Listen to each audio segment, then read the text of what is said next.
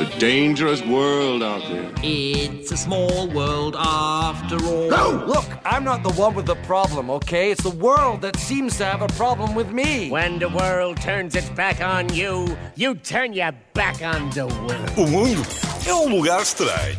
Olá! Eu disse. Costuma-se dizer que ninguém é perfeito, o que é bem verdade. Ah, eu, por exemplo, sinto que sou demasiado bonito e humilde. Também sou muito humilde. Não, estou a brincar. Sou bonito QB, na verdade. E a parte da humildade não existe. A parte da humildade. Não, porque era a brincar, na verdade. Até Ah, sou. pois, as pessoas assim como tu gostam muito Sim. de dizer que estão a brincar. Ah. Vai, segue. É, percebi. É uma- Bom, eh, eh, na verdade, não somos os únicos a não ser perfeitos. O mundo que habitamos foi mal planeado. É um bocado como aquelas casas todas modernaças, com as paredes totalmente em vidro, que só depois de construídas é que nos apercebemos que o sítio onde, ela foi erguida tem uma temperatura média anual de 30 graus e exposição solar durante todo o dia, tornando um uma simples habitação numa sauna de, de competição onde é impossível viver. Se o mundo é um lugar estranho por nossa causa, a verdade seja dita que parte dessa estranheza se deve ao facto deste mundinho também se pôr bastante a jeito. É sobre um defeito barra mau planeamento não é, do nosso planeta que vos quero falar hoje. Falemos então de embaciamentos. Embaciamento. Embaciamentos. Não daqueles que quando comemos muito e depois ficamos, ai, estou meio embaciado. Não. Ou então, eu não sei, mais uma expressão lá da minha terra, pessoas que te ficam embaçadas. Embaçadas, sim. Ah, era, essa era, era essa a chalaça que, que dava Não, não, mas não é embaçada de, de estarem Então. cheias. Quando ficam muito. "Ah, Seja, não, se- não estava Surpreendidas. surpreendidas, não estava à espera disto, fiquei embaçada. Mas é, mau- é só uma aplicação. Mas pronto. Ok. Pronto, é sempre uma grande maçada quando temos um vidro ou um espelho embaciado, certo? Certo. Temos que limpar, passar com a mão. Não, não, não é preciso.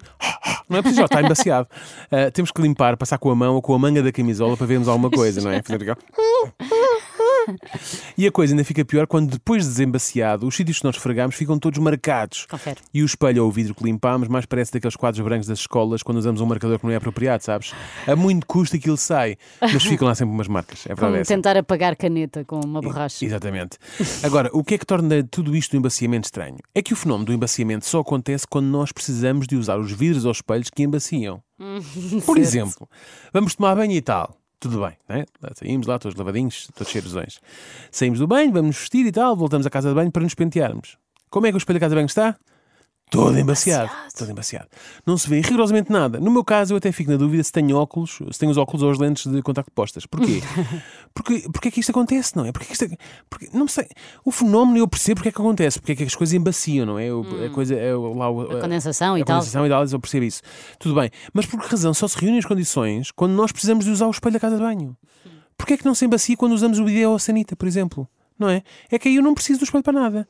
E como é que ele fica? Fica na mesma. Então andamos, nós ali no bidé, a fazer um chape-chapezinho e tal, e o, o- e o espelho está na mesma, e completamente indiferente. Vamos tomar banho. Aí que é- está ele todo Tem a ver com embaciado vapor. todo. Então, tu não Pois tens está vapor bem. no bidé. Não, tem vapor no bidé? Sabe lá qual é a temperatura que lava os pés? Não sabes? Sim, mas não estás ali com a água a correr, a correr. Quer dizer, tens pés grandes, Não pois é. Pois é, sim, sim. E, eu- e repara, eu exatamente tenho pés grandes, é verdade. É verdade, tem que ser com a água a correr, senão, enfim. Mas não fica bem lavado. Exatamente.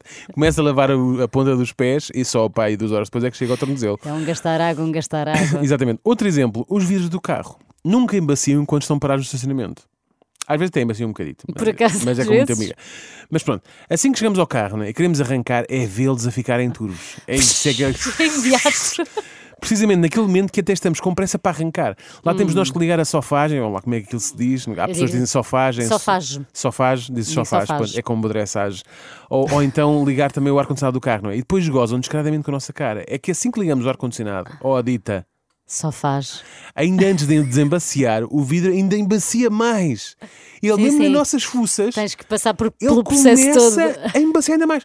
Não satisfeito com isto, o vidro do carro faz questão de conseguir ficar embaciado ah, ah, em, em segundos, não é? Quando para embaciar leva horas, desembaciar leva horas. Às Sim, vezes sim, sim. chegamos ao nosso destino e ele está, ainda está assim meio, meio fanfo. É, é como as contas da Segurança Social, não sei o quê. Esse Quando demora-nos é para, quando demora-nos é para pagar. Ah, não, não, quando é para pagar é logo, tem de ser logo. Quando é para receber, Receber- ui. Ui, exatamente. A mim dá-me sempre vontade de abrir a janela, meter a cabeça fora do carro e conduzir assim, sabes? Com a cabeça de fora. Eu abro a janela. Às Sim. vezes até são dias de chuva e frio e eu penso, não, isto vai mais Não, rápido não com, vais- com o vidro Não vais levar a melhor, não vais levar a melhor. Exato. Outro clássico dos desembaciamentos são os óculos. Estamos na paragem, de- na, na paragem à espera do autocarro, não é? Disso não sofre. não Pronto, eu já sofri muito. E eles sempre na mesma, indiferentes ao que se passa, lá vem a chovida e tal, e eles queixam-se ali com uma gotita ou outra, mas ficam iguais. Chega o nosso autocarro, assim colocamos um pé lá dentro, as lentes ficam completamente cinzentas, exatamente. Mas é que tem que ser logo, no- logo assim que entramos. Não podíamos esperar um pouco até termos tempo, pelo menos, de encontrar um lugar para nos sentarmos, ou pelo menos algo onde nos agarrar. Não é? É A só ver solução- malta, malta a espetar-se dentro dos Exato. autocarros com os e óculos agarra- enfaciados. agarrar corpos de pessoas que estão à sua volta em sítios menos apropriados, não é?